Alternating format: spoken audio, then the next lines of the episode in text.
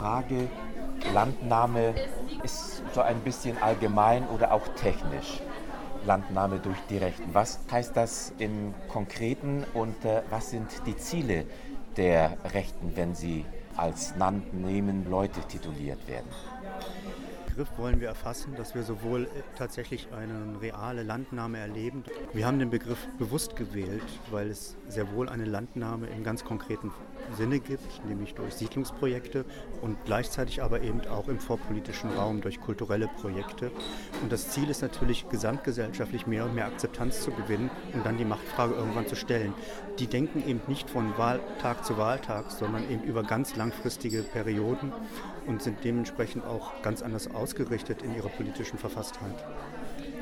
Wenn man mal davon absieht, dass wahrscheinlich Leute aus verschiedenen Bereichen sich dort wiederfinden, gibt es auch Querverbindungen zu ganz bestimmten rechten Gruppen, die in dem Bereich immer wieder auftreten oder wo man merkt, dass es da entweder Absprachen gibt oder auf irgendeine Weise doch eine gewisse heimliche Dramaturgie gibt.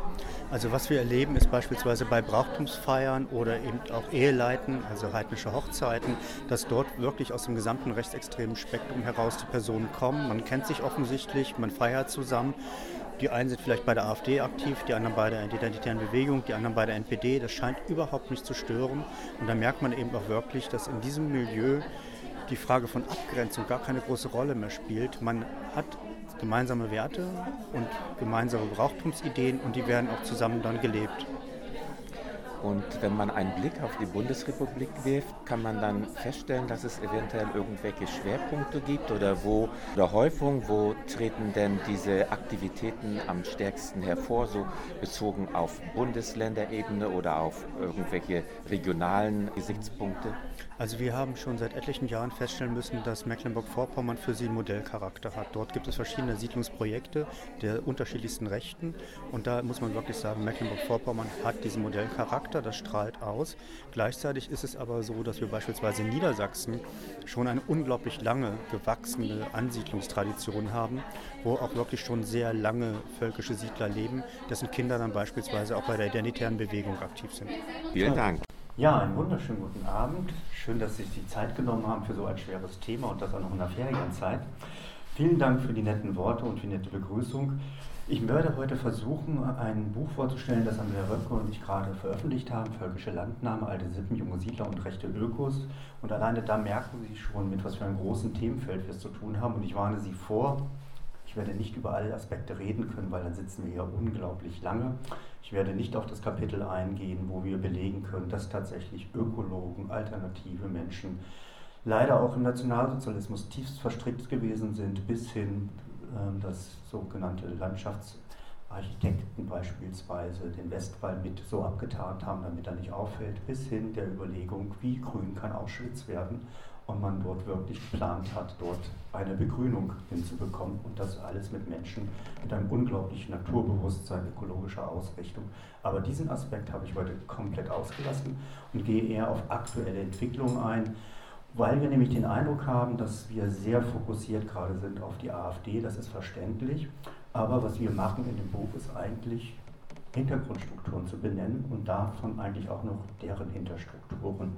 Und ich glaube, alle von Ihnen werden diesen Ort Jamel wahrscheinlich schon mal gehört haben. Es ist eigentlich das Paradebeispiel, wie eine völkische Landnahme im kleineren Rahmen stattgefunden hat. Nämlich eine Gemeinschaft ist mehr und mehr zusammengekommen. Fast alle Immobilien in diesem kleinen Dorf, das ein Wendedorf ist, ähm, gehört dort fast rechten. Sven Krüger ist der führende Kopf.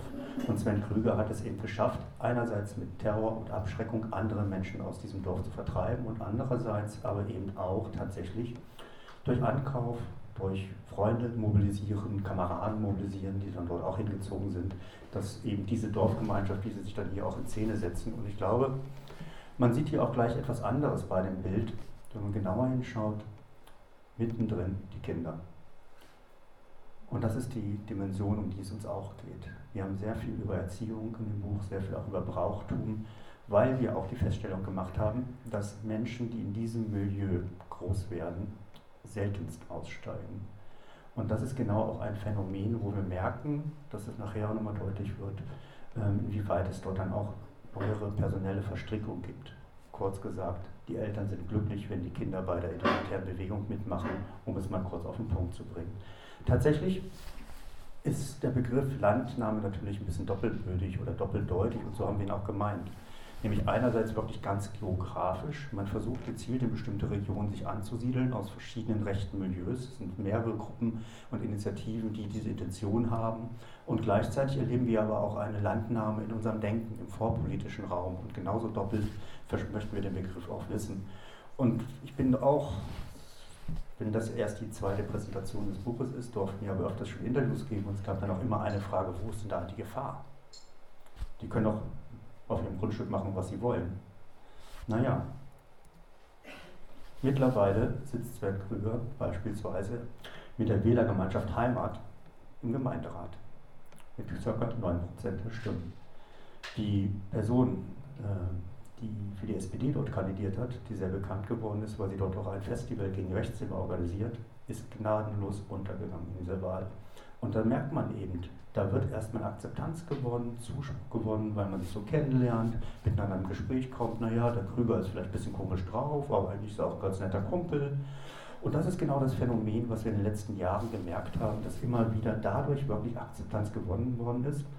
Und wir belegen auch über eine Studie beispielsweise, dass dort, wo auch schon vor vielen, vielen Jahren die NSDAP große Wahlerfolge gehabt hat, interessanterweise auch die AfD große Wahlerfolge im ländlichen Raum hat. Es scheint eine Tradierung von Strukturen und Regionen zu geben, die man mit berücksichtigen sollte, mit bedenken sollte. Und gleichzeitig sehen wir immer wieder in diesem Milieu, dass auch verschiedene Brauchtumsveranstaltungen stattfinden. Hier zum Beispiel einfach nur ein Sommerfest. Und auch hier wieder mittendrin die Kinder. Und die Kinder dürfen dann auch solche Lieder singen wie Freiheit für das Feuer. Ist uns glücklicherweise nicht mehr ganz so bekannt, das hat Hans Baumann geschrieben 1935 für die Hitlerjugend. Und da merkt man dann auch, welche Werte und Traditionen so nebenbei beigebracht werden. Tatsächlich ähm, haben wir das Bild da aufnehmen können aus der Scheune von den Lohmeyers. Das ist die Familie, das Ehepaar, was dort noch lebt und dieses Festival organisiert. Wenig später ist die Scheune abgebrannt gewesen. Die Täterin oder Täter haben, das hat man bis heute nicht gefunden. Und gerade Mecklenburg-Vorpommern ist wirklich auch, da sind wir uns leider sehr einig in der Recherche gewesen, auch mit Kolleginnen und Kollegen, ein Vorzeigeort, ein Vorzeigebundesland für diese völkische Landnahme.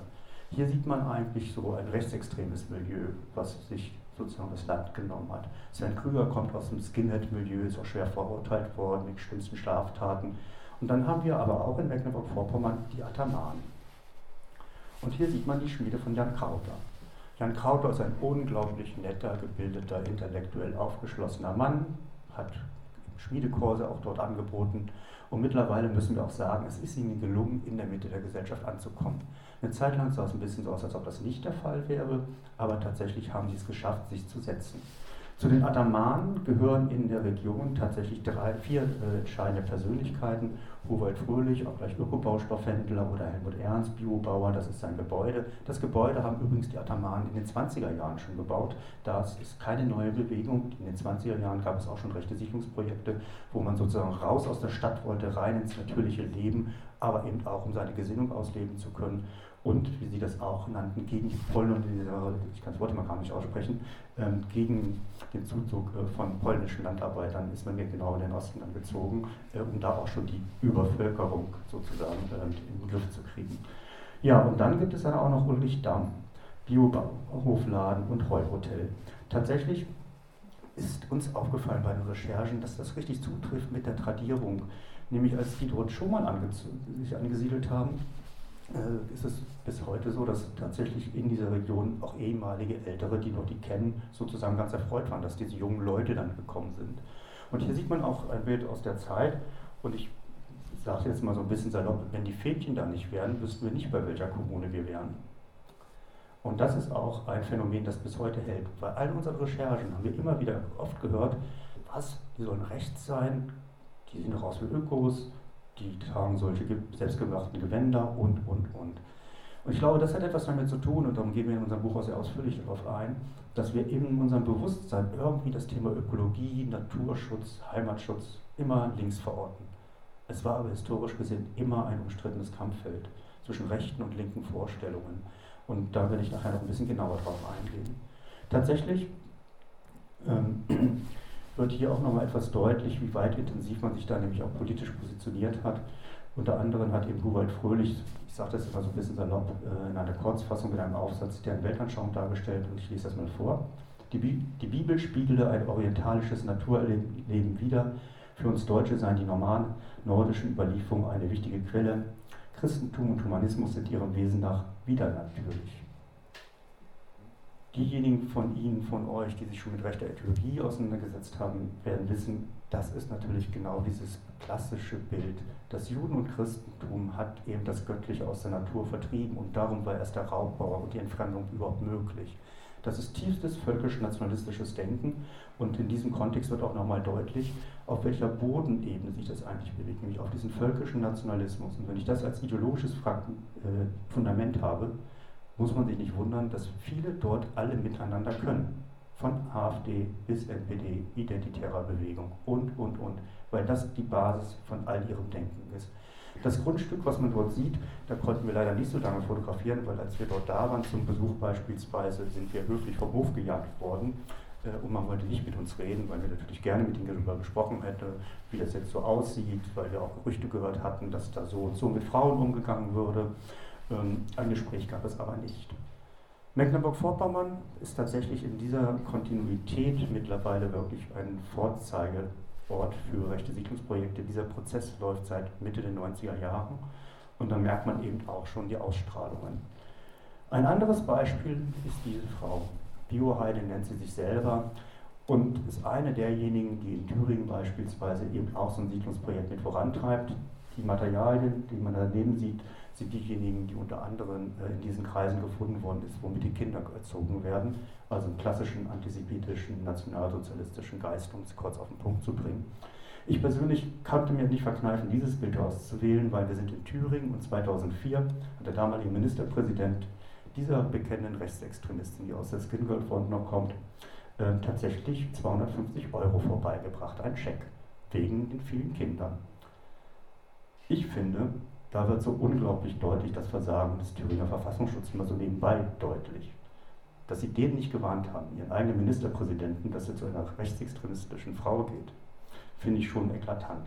Aber es passt ein bisschen in das Bild, was man leider aus der Zeit, wenn wir uns in dem Kontext NSU nochmal zu vergegenwärtigen, äh, wie dort eigentlich ja, ein Phänomen beobachtet worden ist. Und ich habe es eben vorweggenommen. Tatsächlich erleben wir immer wieder in verschiedensten Strukturen, wie dem Sturmvogel, dass genau aus solchen Familien heraus dann die nächsten Kader kommen und die dann auch im gleichen Geiste Jüngere erziehen. Da ist das alte Motto aus der bündischen Jugend, Jugend erzieht Jugend, was dort zum Tragen kommt. Nicht alle bündischen Jugendgruppen sind rechtsextrem, das ist ja der Vollständigkeit halber gleich erwähnt, aber es gibt eben einen starken Anteil und einer davon ist der Sturmvogel, eine Abspaltung der verbotenen Wikingjugend, die 1994 verboten worden ist. Nicht wegen Richtungsstreitungen inhaltlicher Art, sondern man hat sich persönlich nicht mehr gemocht. Und dementsprechend hat man sich dann halt getrennt.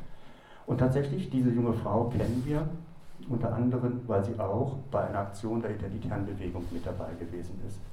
Und auch hier sieht man nochmal, wie so Traditionslinien personeller Art sich sozusagen fortsetzt. Sie kommt aus einer völkischen Familie und man sieht hier eine Aktion, die ich auch schon mal letztes Mal hier vorstellen durfte, nämlich wo äh, die identitären Mädels und Frauen an den Landungsbrücken sich positioniert haben. 2006, man sieht die junge Frau ohne Blessuren, 2016, man sieht sie mit Blessuren und 2026, Überfremdung hat gegriffen, Frauen müssen mit der Burka rumlaufen.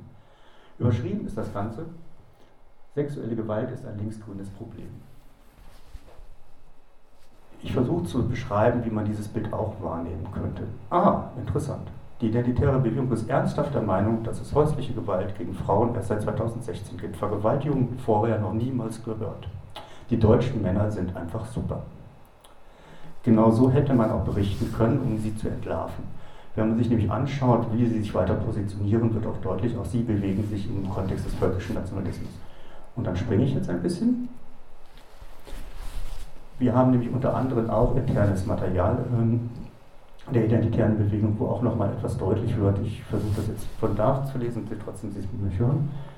Kernwerte und existenzielle Bedrohung, das ist der Spiegelstrich A, A die, ethnokulturelle, die ethnokulturelle Identität der europäischen Völker auf drei Ebenen, regional, national und europäisch und in zwei Dimensionen ethnisch und kulturell erhalten.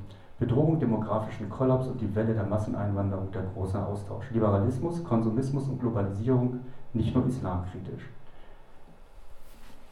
Da wird genau das deutlich, was ich versucht habe zu anzudeuten, dass wir hier eben das nicht nur mit einer Bewegung zu tun haben, wie man allgemein durch die Medien immer annimmt, die nur gegen die Überfremdung wäre oder gegen den vermeintlichen Austausch der ureigenen Bevölkerung, sondern das sind ihre Propagandathemen. Und das wird an dem Punkt unten nochmal deutlich.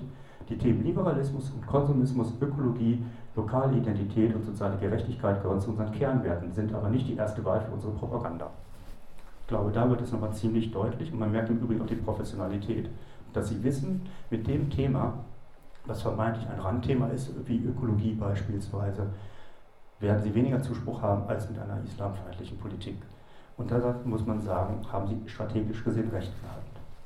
Tatsächlich inszeniert sich die identitäre Bewegung dann beispielsweise auch in diesem Kontext mit 100% identitär und 0% Rassismus. Ich muss zugeben, ich hätte mir gewünscht, dass die Kolleginnen und Kollegen da in Feuilletons ein bisschen mehr gelesen hätten oder das Bild vielleicht anders hätten entschlüsseln können. Sie alle erkennen die Figur aus Avatar, dem Film. Und was ist das für ein Film? Der Film ist aus der Kulturindustrie, würde man lapidar sagen, aus den USA und da hat man vielleicht schon automatisch im Kopf, naja, das Rechte sowas aufgreifen, das, dann sind die ja vielleicht irgendwie lockerer und offener oder moderater. Naja, da wäre ich vorsichtiger. Tatsächlich wird in dem Film doch eigentlich erzählt, dass eine raubtierkapitalistische Gesellschaft über eine harmonisch in Ganzheitlichkeit verbundene Gemeinschaft herfällt. In diesen beiden Bildern haben Sie genau die Grundwerte vom rechten Denken. Die moderne kapitalistische Gesellschaft, die eine künstliche ist gegen eine natürlich gewachsene Gemeinschaft, wo alles miteinander im Einklang ist. Und das sind genau die Gründe, warum dann auch so eine Figur ohne Probleme aufgegriffen werden kann. Und im Übrigen Rechte haben schon immer die modernsten Kommunikationsmittel für ihre Propaganda genutzt und hatten überhaupt gar keine Probleme, irgendwelche Sachen zu adaptieren, wenn sie sich für sich politisch nutzen konnten. Und das kann man dann manches Mal auch ganz kurz darstellen. Lass deine Wurzeln nicht verdorben. Da wird nochmal der Bezug deutlich, wenn wir sagen, dass es ein völkischer Nationalismus ist, der hier angeboten wird. In der Szene ist dieses Thema Ökologie, Siedeln unglaublich unterschiedlich angeordnet. Tatsächlich hier ein anderes Beispiel von einer Aktion, wo sie unter anderem angeboten haben, ähm, vor längerer Zeit schon äh, Materialien beispielsweise, um vor Zonen äh, aufzulaufen oder eben äh, bei Schlachtereien. In der Szene gibt es unterschiedlichste Ebenen der Auseinandersetzung, eben als Aktionsthema oder als Publikation im Lebensalltag oder eben in Siedlungsprojekten. Und ich glaube, das ist manchmal, was ein wenig durcheinander geht. Es ist mehr präsenter, als wir denken. Und eben gerade wurde, das ist jetzt keine Kritik, gesagt, ja, das ist vielleicht ein bisschen weiter weg von dem, was wir in der Ausstellung haben. Nö, bei der rechten Erlebniswelt ist es nämlich drin. Und da wird auch auf ein Video hingewiesen, wenn die Zeit reicht, schauen wir uns vielleicht noch an, wie junge Männer aus der rechtsextremen Szene versuchen, vegan zu kochen. Weil sie das hip finden und weil sie es politisch korrekt finden. Und hier, mal schauen, ein Musikbeispiel.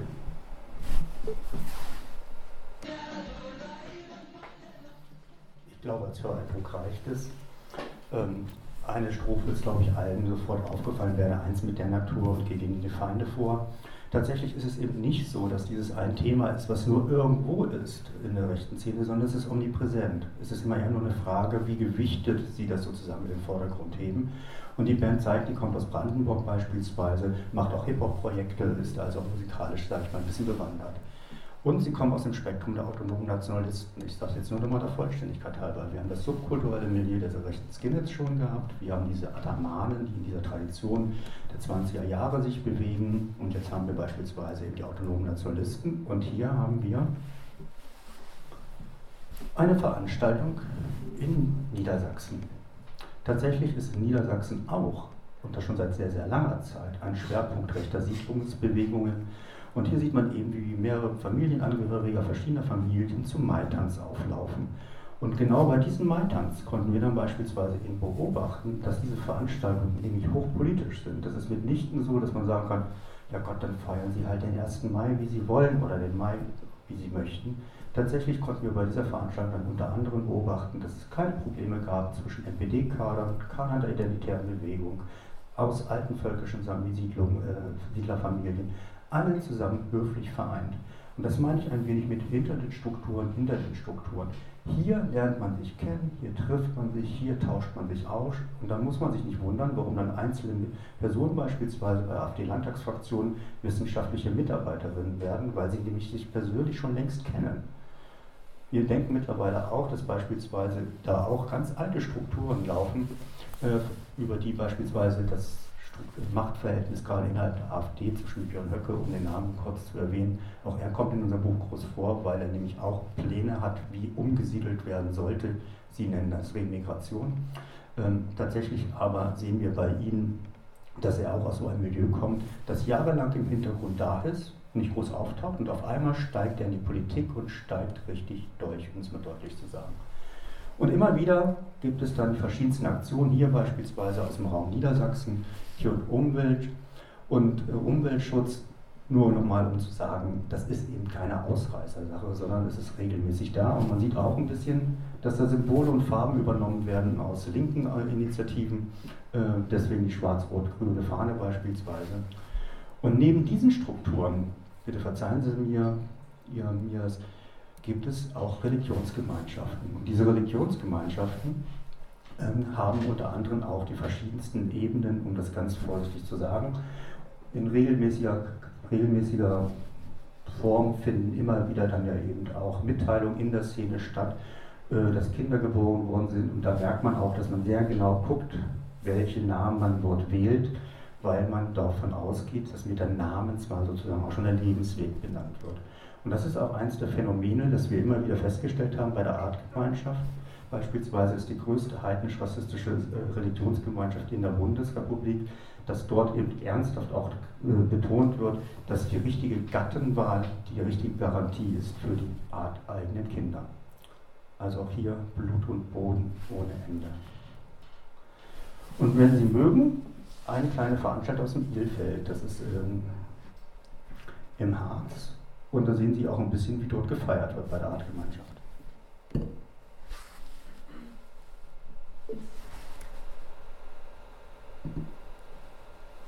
Na, oder nicht?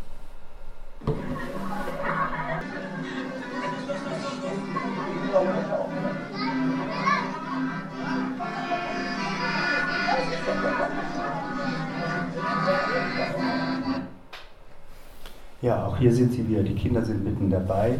Diese Veranstaltungen werden meistens sehr abgeschirmt, damit wir eben keine Aufnahmen machen können. Das ist eine Aufnahme von ihnen selber, die, die dann ins Netz gestellt worden ist. Tatsächlich muss man sagen, ähm, dass wir immer wieder festgestellt haben, dass selbst jüngste Leute herzlich gern zu diesen Volkstanzveranstaltungen kommen, weil eben das für sie ein Teil ihrer Identität ist. Und selbst bei der identitären Bewegung, bei den Landungsbrücken, haben sie beispielsweise auch Volkstanz aufgeführt, äh, um eben auch diese Tradition sozusagen zu leben und sie politisch aufzuladen. Und es gibt in dem Kontext auch einen tragischen Fall, nämlich den Tod von Siegelt. Sie ist vier Jahre alt geworden, ist groß geworden in einer Siedlungsfamilie in Niedersachsen, ähm, die tatsächlich auch der Artgemeinschaft angehörten. Und das Dramatische ist, sie hatte Zucker und die Eltern haben sich quasi geweigert, eine richtige medizinische Behandlung zu machen. Der Hintergrund ist, aus ihrer Weltanschauung heraus sind sie Vertreter, standen sie der neuen germanischen Medizin nahe, die unter anderem der Meinung ist, dass man bitte sehr solche Krankheiten einfach als einen Konflikt sehen sollte mit dem man sich auseinandersetzen müsste. Die dramatische Folge ist tatsächlich gewesen, dass die Insulinbehandlung der Tochter eigentlich nicht stattgefunden hat. Und sie ist mit vier Jahren gestorben. Und da merkt man eben auch, selbst diese Ideologie richtet sich eigentlich auch gegen die eigenen Leute, in dem Fall gegen das eigene Kind. Es kam zu einer Gerichtsverhandlung 2015. Die Eltern sind auf Bewährungsstrafen verurteilt worden. Und da ist auch nochmal deutlich geworden, wie tief sie unter anderem auch in diesem völkischen Netzwerk verankert sind. Sie sind bei der Artgemeinschaft, sie waren bei, bei solchen Tanzveranstaltungen beispielsweise. Und dramatischerweise eben haben sie nicht eingesehen, obwohl ihr Kind über mehrere Tage, ich will das jetzt nicht dramatisch ausschmücken, aber wer ein bisschen Ahnung hat, das ist ein fürchterlicher Tod, bevor man da stirbt. Das dauert und sie haben tatsächlich in keinster Weise einen Arzt gerufen. In diesem Milieu ist eben auch üblich, heidnische Eheleiden zu führen. Hier beispielsweise einer aus Mecklenburg-Vorpommern. Und tatsächlich sieht man auch hier wieder wie man sich so ein bisschen in Szene setzt. Und auch hier konnten wir wieder belegen, und das beschreiben wir in dem Buch dann sehr ausführlich, wie dort dann tatsächlich eben auch führende Kader der identitären Bewegung dabei sind, aus dem Umfeld der AfD Personen dabei sind, aus dem Umfeld der NPD. Und es gibt keine Abgrenzungsebene. Darum sagen wir, um es deutlich nochmal zu sagen, diese Veranstaltungen sind hochpolitisch. Das ist nicht nur eine Hochzeit, wo man sagt, naja, warum sollen wir uns das anschauen? Was ist das politische Interesse daran? Genau das ist interessant, zu gucken, wer kommt da, wer ist da mit wem im Dialog und wie kann man danach vielleicht sogar bestimmte Netzwerke besser erkennen. Und tatsächlich werden solche Feiern immer wieder und dann auch sehr gerne ausgerichtet und man sieht eben auch, das ist nicht gerade ein kleiner Kreis, ähm, sondern es sind dann auch immer mehrere Menschen, was ja auch logisch ist, weil gerade in diesem Milieu man auch immer meistens viele Kinder bekommt, weil man das natürlich auch als politischen Auftrag versteht und natürlich auch als Auftrag an die Frauen, deutschen Nachwuchs zu bekommen. Und in diesem Milieu bewegt sich auch als erfolgreichstes Projekt tatsächlich Umwelt und Aktiv. Die Ökologiezeitung hat mittlerweile eine Auflage von 5000 Exemplaren. Das ist tatsächlich für so ein Magazin viel. Und man sieht hier eigentlich auf den ersten Blick, wenn man ehrlich ist, nichts. Und tatsächlich sind auch viele Cover so, dass man überhaupt nicht erkennen kann, vielleicht im ersten Moment, dass das hier eine rechtsextreme, eine völkisch-nationalistische äh, Zeichnung ist. Man kann vielleicht über das heidnische Symbol irgendwo so, so ein bisschen in Stolpern geraten, da kann man vielleicht ein bisschen kritisch nachfragen, aber tatsächlich ähm, muss man deutlich sagen, sie gibt sich auch Mühe, nicht gleich als das zu erscheinen, was sie ist.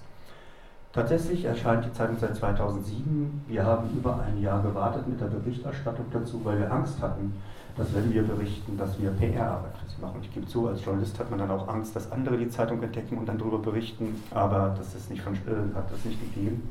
Tatsächlich konnten wir dann auch belegen, ich fasse das ganz kurz zusammen, dass das direkte Redaktionsumfeld kommt eben aus dem NPD-Umfeld in Bayern äh, und damit war eigentlich auch schon alles relativ eindeutig klar. Äh, man sieht hier aber auch, äh, wie dann beispielsweise Laura Horn, die in Wirklichkeit ähm, ganz anders heißt, ähm, tatsächlich dann auch die Zeitung beispielsweise in anderen rechten Zeitungen, rechtsextremen Zeitungen, Nationalzeitungen beispielsweise beworben worden ist. Und tatsächlich ist es auch so, dass in dem gesamten Milieu, sowohl bei den autonomen Nationalisten als auch bei der NPD, diese Zeitung immer wieder auftaucht ähm, als großer Referenzrahmen. Und in der ersten Ausgabe, hier mit der schönen Sonnenblume, kann man ja fast denken, man wäre bei den Grünen, ähm, wenn man sich an frühere Plakate erinnert, äh, ist Laura Horner auch mal deutlich geworden. Ich versuche das mal vorzulesen. Unter anderem schrieb sie in der Erstausgabe, darf man das Betäubungsfach, also darf man das betäubungslose Töten in der BRD nicht strikt verbieten, weil man sonst unter Rassismusverdacht gerät? Der Orient kenne noch andere religiöse Bräuche, die auch in die Bundesrepublik importiert werden könnten, damit sich die Migranten wie zu Hause fühlen. Die Genitalverstimmung an Mädchen, die vom Koran ausdrücklich abgesegnete Prügelstrafe für Frauen, den Schleierzwang, das Auspeitschen, das Steinigen und Handhabachten nach der Scharia. Und sie antwortet selbst, es ist mehr als an der Zeit, diesen als Religionsfreiheit deklarierten Diaspora-Romantik Reibach abzuschaffen. Das sind dann so diese eindeutigen Texte und tatsächlich merkt man an der Stelle eben auch, man versucht das ein bisschen mit Ironie, aber tatsächlich ist es eben eine eindeutige Ansage, wie Geflüchtete aussehen. Mittlerweile ist es Standard, dass in der Zeitung vorgerechnet wird, dass so und so viele Migranten, Asylsuchende, Geflüchtete zu uns kommen und es würde so und so viel Land kosten. Da wird also sozusagen die Bevölkerungsbewanderung setzt, gleichgesetzt mit ökologischen Problemen oder irgendwie die Verstädterung des ländlichen Raums. Tatsächlich ist die Zeitung aber ansonsten sehr ähm, eindeutig, auch hier braucht man manches mal nur lesen. Ich nenne nur hier in zwei, drei Stellen im zweiten Absatz. Skrupellose Internationalisten werden in unserem Land von allen etablierten Parteien gefördert und hofiert und von denen, die behaupten, sich dem Umwelt- und Tierschutz verschrieben zu haben. Diese Global Player, wie man sie heute bezeichnet, machen unsere Heimat zu einem Spielball im internationalen Finanzhandel. Und dann unten beispielsweise nochmal, und denken Sie immer daran, Umweltschutz ist nicht grün. Da wird auch nochmal deutlich, diese Zeitung hat als Hauptfeind tatsächlich die Grüne Partei Bündnis 90, die sie und der sie unterstellen, dass sie sich eigentlich nur noch für Migranten, Gegenderten und, und, und einsetzen würden, aber nicht mehr für ökologische Themen. Weil wir auch in Schleswig-Holstein sind, sei nochmal darauf hingewiesen, dass einer der Urväter dieser Bewegung, wie Sie das selber nennen, ähm, tatsächlich aus Schleswig-Holstein gekommen ist, im Raum Lübeck einen Bauernhof betrieben hat, nämlich äh, Baldur Springmann, der 2013 verstorben ist. Und er wird hier quasi als derjenige benannt, der für die Arterhaltung von Frauen und Fauna und für die Vielfalt der Menschen und Völker sich eingesetzt hat. Keine Vermengung, keine Nivellierung, keine Überfremdung hätte Sprindemann gewollt. Seine Liebe zu Deutschland war echt, war tief und echt.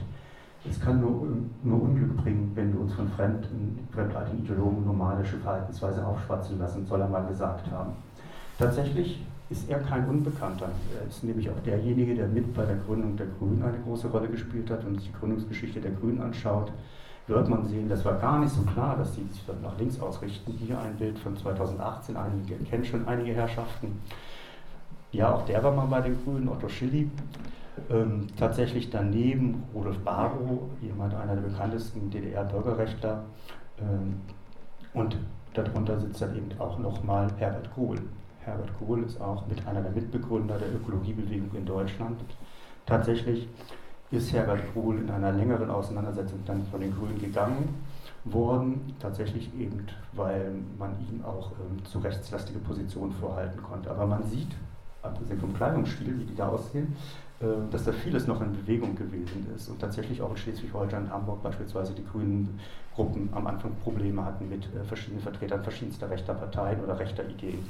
Es gibt mittlerweile, das heißt mittlerweile seit 1999, Entschuldigung, die Herbert-Kohl-Gesellschaft, die regelmäßig auch Seminare anbietet und auch Preis auslobt. Da hat unter anderem einer der Vizevorsitzenden auch nochmal gesagt, wenn man sich etwas außerhalb der vorherrschenden Meinung bewegt, wird man schnell als Rechtsextremer bezeichnet und in Umwelt und Aktiv, da sehen Sie wieder die Verschränkung, hat er dann auch noch gesagt, die aus ökologisch, ökonomischen und kulturellen Gründen abzulehnende Massenzuwanderung nach Deutschland und Europa führt zur Zerstörung des europäischen Lebensraums und der gewachsenen Kulturen seiner Völker.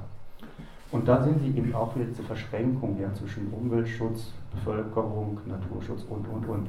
Interessant ist, dass man in diesem Milieu gleichzeitig ein unglaubliches, ich sage das jetzt mal ein bisschen salopp, ähm, Gejammer hört, dass die Deutsch zu wenig Kinder bekommen da ist dann der Rassismus meines Erachtens. Ja? Einerseits sich zu beschweren, dass es eine Überbevölkerung in allen anderen Ländern gibt und zu beklagen, dass die Europäer, die Deutschen zu wenig Kinder kriegen. Das macht eine Gewichtung und das macht deutlich, wir haben es hier mit nichten Leuten zu tun, die ernsthaft darüber überlegen, inwieweit wirklich ein Bevölkerungszuwachs ein ökologisches Problem ist. Hier geht es um rassistische Positionen. Und die haben sie von Herbert Kohl. Er hat das nämlich als erstes mitentwickelt. Auch hier nochmal ein kleines Gruppenbild. Tatsächlich Herbert Kohl veröffentlichte schon 1975, also man wusste eigentlich schon, wer er ist, äh, ein Umweltbestseller, ein Planet wird geplündert und dort sagt er unter anderem, die europäische Einwanderungspolitik sei das eine sagenhafte Dummheit, im Himmel fahrt ins Nichts, sein letztes Buch, warnt er dann, viele Kulturen in einem Raum zusammen, zusammenzumixen werden. Äh, das würde dazu führen, dass eben der Wert des Gemisches sinken würde mit zunehmender Durchmischung. Er war im Übrigen auch Vorsitzender des Bund für Natur- und Umweltschutz, im ersten Vorstand der Grünen und ist dann später der Mitbegründer der Ökologischen Demokratischen Partei ÖDP geworden. Der Vollständigkeit halber muss gesagt werden, damit da keine Missverständnisse aufkommen, die ÖDP hat sich vehement von Herbert Kohl über, seit Jahren schon distanziert und beschreibt das auf ihrer Webseite auch ziemlich deutlich, auch das benennen wir in dem Buch. Er ist dort auch letztlich weggeekelt worden wegen den rechten Positionen. Aber dann gibt es noch andere Figuren, die so im Laufe der Jahre komisch auftauchen, auch aus Schleswig-Holstein, nämlich Holger Strom beispielsweise, der bei Umwelt und Aktiv erst ein Interview gegeben hat. Und wenn Sie genau hingeschaut haben, hat er, das, äh, hat er auch bei der Ankündigung der Herbert-Kohl-Gesellschaft, äh, ist er da auch schon als Referent mit angeführt werden, worden. Und wir haben das dann natürlich auch in der Taz unter anderem aufgegriffen, aber man sieht dann auch gleich, wie damit umgegangen wird. Äh, tatsächlich ähm, ist ja mittlerweile auch schon seit längerer Zeit jemand, wo wir leider sagen müssen, der hat sich unglaublich verrannt in verschiedenste Verschwörungstheorien und Positionen, äh, dass er eigentlich äh, wirklich aus dem linken Milieu sich selbst hinausgeschossen hat. Aber Sie sehen die Wichtigkeit auch von Umwelt und Aktiv, um das nochmal deutlich zu sagen. Und da ist auch jemand anders schon mal zu Wort gekommen. Die, der Geist der Querfront, und dann sehen Sie hier Jürgen Elsässer, der Begründer von Kompakt, ehemals von ganz weit links kommend, tatsächlich eben mittlerweile auch äh, im tiefen rechten Milieu angekommen. Und auch hier sehen Sie wieder die Verzahnung und Vernetzung halt, äh, um das nur kurz zu sagen. Das habe ich eben gerade schon angedeutet. Es gibt überall dann auch eine Unterstützung von Umwelt und Aktiv, hier beispielsweise, äh, dass dann man auch über den NPD-Mediendienst äh, dann sozusagen auch äh, Umwelt und Aktiv beziehen kann. Aus internen E-Mails, das habe ich vorhin ein bisschen unterschlagen, wussten wir auch sehr früh, dass beispielsweise eben die NPD dort sozusagen und aktiv macht. weil ein paar Ehepaar eben zusammen sich ausgetauscht hat und da wurde deutlich äh, aus dem NPD-Milieu, dass sie eben tatsächlich eben redaktionell wichtig und dort tätig sind. Und tatsächlich gibt es eben auch die Bestrebung der jungen Nationaldemokraten, dieses Thema Ansiedlung immer wieder zum Thema zu machen. Hier ausgehend tatsächlich von unserer Berichterstattung zu linken Siedlungsprojekten im Wendland rufen sie quasi auf, dass man eigentlich selber weiter solche Projekte starten sollte. Und das tun sie dann unter anderem auch beispielsweise beim Aktivist, das ist die Zeitung der jungen Nationaldemokraten, wo dann eben auch Strategien überlegt werden, wie man sich ansiedeln sollte, wie das funktionieren könnte, was man da alles so berücksichtigen sollte. Tatsächlich, ich habe es glaube ich jetzt fast schon überbetont, es ist eben ein Dauerthema. Es ist nicht ein Randthema, um das deutlich zu sagen, was die jetzt gerade aufgreifen, weil alle auf Bio machen oder weil gerade die Grünen am Steigen sind. Nein, es ist ein kontinuierliches Thema über Jahre. Und auch hier nochmal ein Beleg, auch nochmal aus dem jungen Aktivisten, ähm, dass auch nochmal auf Umwelt aktiv hingewiesen wird. Und da merkt man eben auch, äh, wie die Debatten bei uns dann aufgegriffen werden.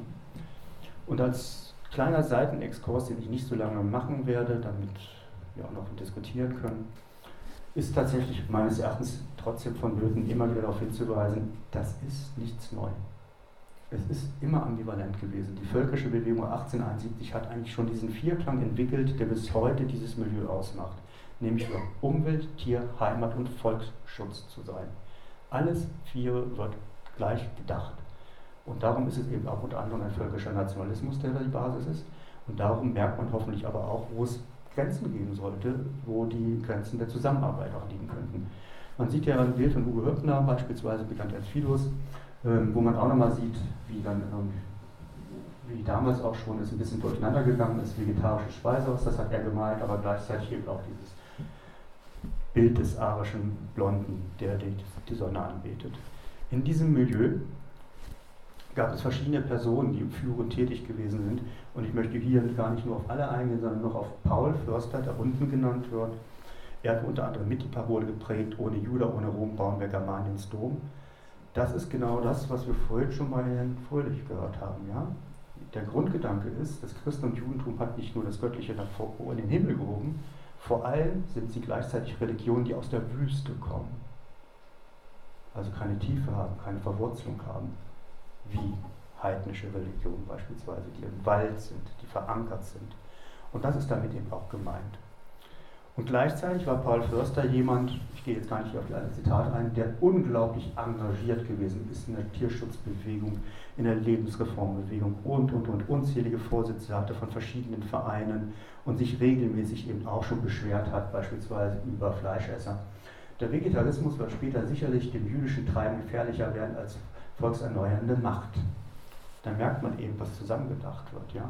Die Unterstellung ist nämlich, dass Fleischessen ist durch die moderne Gesellschaft so ausgewuchert und die moderne Gesellschaft in ihrer Logik gesprochen ist ein jüdisches Projekt.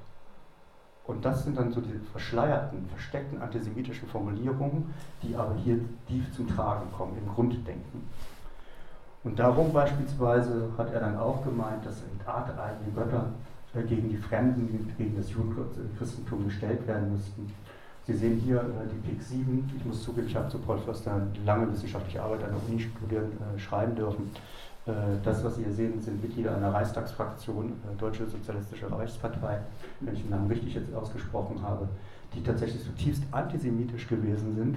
Und was ich so erschütternd fand, war, ähm, so wie heute habe ich Broschüren gefunden von 1800 und gegen dieses Milieu. Wer sind Sie, wer bezahlt Sie, wie argumentieren Sie und, und, und. Also merkt auch wirklich, es ist eine unglaublich lange Auseinandersetzungsweg. Ne? Und hier ein anderes Beispiel. Wir gehen in dem Buch auch auf ein Projekt ein von ähm, einer Theatergruppe, wo auch wieder dieses gesamte Milieu zum Tragen kommt, die ein Villentel, die, ein, äh, die Villentel aufgeführt haben. Ähm, denn neben dieser völkischen Landnahme, im ökologischen, merkt man eben auch, dass sie das im kulturellen versuchen. Immer aber in diesem völkisch-nationalistischen Kontext. Sie sehen hier die Walpurgishalle in Thale, Tatsächlich ist sie erbaut worden schon 1901 ähm, von Bernhard Sering und ausgestaltet künstlerisch von Hermann Hendrich. Äh, und bis heute ist äh, dort eine Ausstellung, die völlig unkritisch das Werden und Wirken von Hendrich beschreibt. Dort gibt es keine kritische Anmerkung, dass er aus, dem völkischer Bewegung, aus der völkischen Bewegung kommt. Äh, ich befürchte, der Hintergrund ist ganz banal, dass es eine kleine Gemeinde und ein Verein hat die Ausstellung gestiftet. Und der Verein ist ein bisschen unkritisch, um es vorsichtig zu formulieren.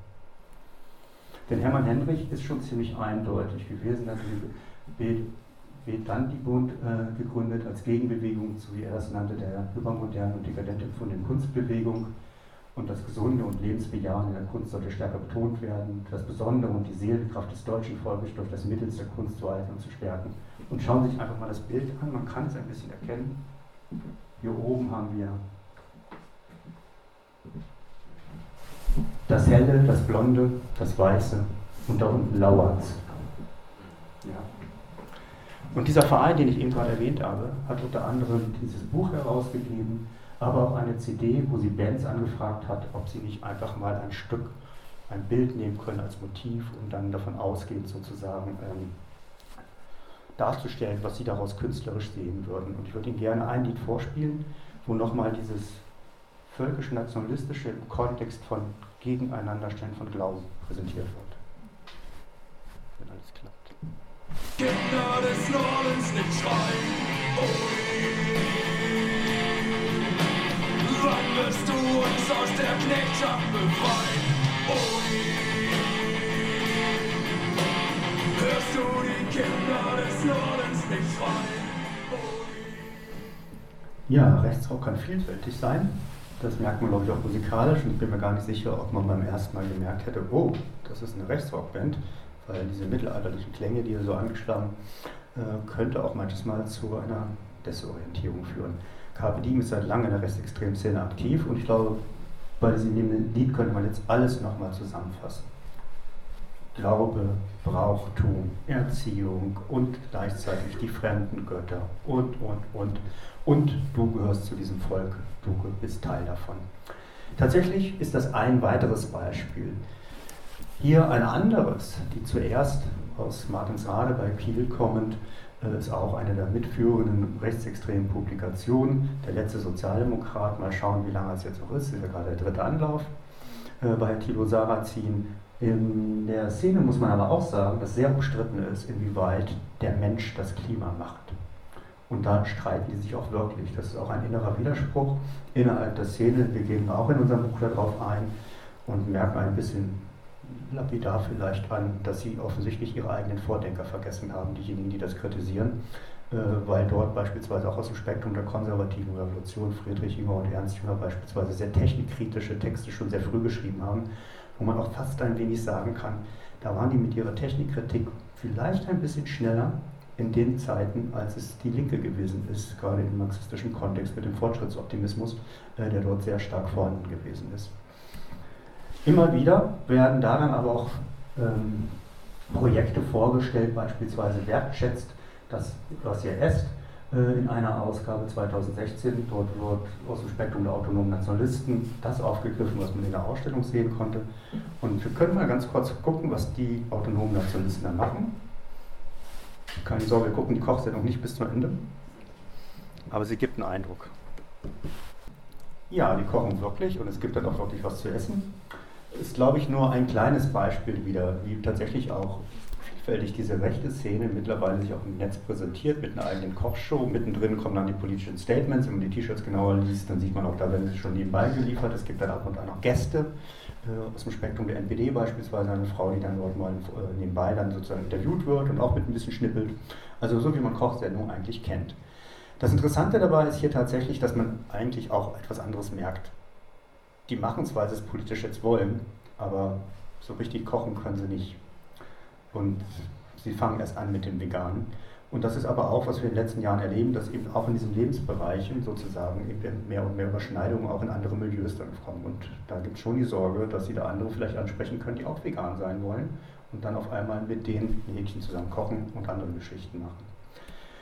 Dieses Projekt ist unter oder Entschuldigung, äh, tatsächlich hat Umwelt und Aktiv dann eben auch eine Werbung bekommen bei zuerst hier nochmal, da sieht man eben, wie eng dieses Milieu verzahnt ist. Und nur der Vollständigkeit halber sei nochmal erwähnt, als vorletztes Beispiel, dass tatsächlich Dietmar Monier eben in Martinsrade auch mit einem bekannten Holocaust-Leugner zusammen dann eben auch mal eine Sonnenwendfeier ausgerichtet hat, also die Zeitung mitnichten so moderat ist, wie sich immer präsentiert. Tatsächlich ähm, mit Ernst Zündel, der mittlerweile verstorben ist. Und als letztes Beispiel 1% für unser Land. Das Crowdfunding-Netzwerk schlechthin für diese Bewegung. Sie haben mittlerweile 44.000 Unterstützer und sind darum bemüht, Geld für ihre Projekte an Land zu ziehen.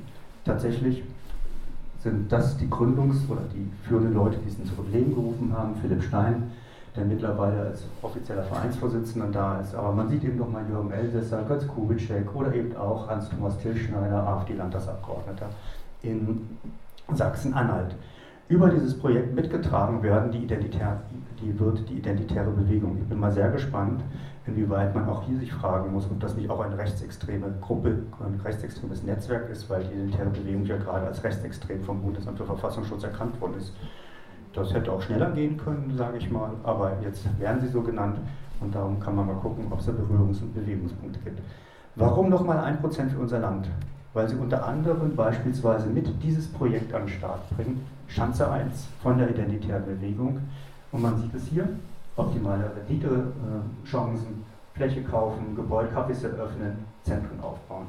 Tatsächlich versuchen sie über eigene Kapitalgeber jungen Familien beispielsweise zu ermöglichen, im ländlichen Raum zu siedeln. Und gleichzeitig versuchen sie auch im städtischen Raum Cafés zu eröffnen und Zentren zu eröffnen. Also es dreht sich bei dieser völkischen Landnahme nicht nur um, sage ich jetzt mal, Projekte im ländlichen Raum. Ein bestes Beispiel dafür ist, glaube ich, in Halle, wo sie gegenüber der Universität beispielsweise eben auch schon einen Raum gewinnen konnten. Ein ganzes Haus wurde dort gekauft, wo unter anderem auch ähm, die elitäre Bewegung die Räumlichkeiten nutzen kann, aber eben auch andere Initiativen wie 1% für unser Land. Und dann in dem Zusammenhang doch noch als letztes Beispiel auch das Institut für Staatspolitik von Götz Kubitschek ist so ein Projekt in Schnellrode angesiedelt und da ist das vonstatten gegangen, was wir sehr gut, leider exemplarisch kennen. Man war am Anfang richtig froh. Eine Familie mit jungen Kindern siedelt sich an, gerade in Regionen, wo die Jungen weggehen. Und es hat unglaublich lange gedauert, bis in Schnellroda die Freude sozusagen über diesen Kauf dann weg war, weil man dann gemerkt hat, hier entsteht bzw. besteht mittlerweile seit etlichen Jahren das schlicht und einfach Zentrum der neuen Rechten. Hier finden die Schulungen statt, hier findet die Ideologieproduktion statt. Und tatsächlich, im anderen Kontext kann ich dazu mehr sagen, habe ich sie auch besucht und es ist mitnichten so, dass das dort ein, ein Gebäude ist, äh, das dem rechten ökologischen Denken abgeneigt ist, ganz im Gegenteil. Es ist, ich sage es jetzt mal ein bisschen lapidar, es sieht ordentlich aus und es ist sehr ökologisch ausgerichtet. Also auch da ist diese Präsenz da. Und vor allem, und das haben wir auch mal erstmalig in diesem Buch jetzt auch gemacht, ist es mittlerweile so, hier sieht man die beiden, Götz Kubitschek und Herrn Korsitzer sitzend, und man sieht es jetzt auch ein bisschen am Interieur, was ich eben gerade gemeint habe. Tatsächlich ist es mittlerweile so, dass die älteren Töchter längst in der identitären Bewegung mitführend tätig sind und beim Freibund. Wir haben lange es nicht zum Thema gemacht, weil wir tatsächlich darauf gewartet haben, das klingt jetzt komisch, dass sie vielleicht sich anders entwickeln, ist aber nicht der Fall und tatsächlich auch wegen dem Alter. Wir haben sie schon sehr früh immer wieder dabei gesehen gehabt und fanden es nicht richtig, es zu erwähnen, weil wir über Kinder sozusagen nicht berichten. In diesem Fall schon, weil sie mittlerweile auch bei Störaktionen beispielsweise bei der Buchmesse dabei gewesen sind. Und dann doch nochmal ein kleiner Schwenk, es sei mir verziehen, hier nochmal Umwelt und Aktiv, die auch ein Leserinnen-Treffen gemacht haben und Autorinnen-Treffen. Warum dieser Schwenk nochmal? Philipp Stein von 1% für unser Land war dort einer der Redner. Er arbeitet auch an einem Text, längerem Buch offensichtlich äh, zu rechter Ökologie. Und ich wollte damit nur noch mal sagen, diese neue Rechte, die so tut, als ob sie mit der alten Rechten nichts zu tun hätte, die die NPD schrecklich findet nach außen hin, einer der führenden Köpfe bei einem der zentralen Projekte für 1% für unser Land hat kein Problem bei Umwelt und Aktiv, um es deutlich zu sagen, einer NPD-nahen Zeitung, die in Bayern im Verfassungsschutzbericht steht, die Klage dagegen auch verloren hat. Mit denen arbeiten die zusammen.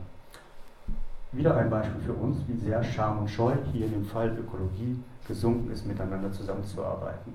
Früher hätte man vielleicht die Distanz bewahrt, das scheint heute nicht mehr der Fall zu sein. Und um es abschließend zu sagen, bitte nicht falsch verstehen. Wir wollten kein Buch schreiben gegen Umweltbewegung, gegen ökologisches Denken. Aber wir wollten schon darauf aufmerksam machen, dass es dort eben auch unglaublich lange traditionelle tiefe, braune Verstrickungen gibt, antizivilisatorische Effekte in der Auseinandersetzung mit angelegt sind. Vielen Dank für die Geduld.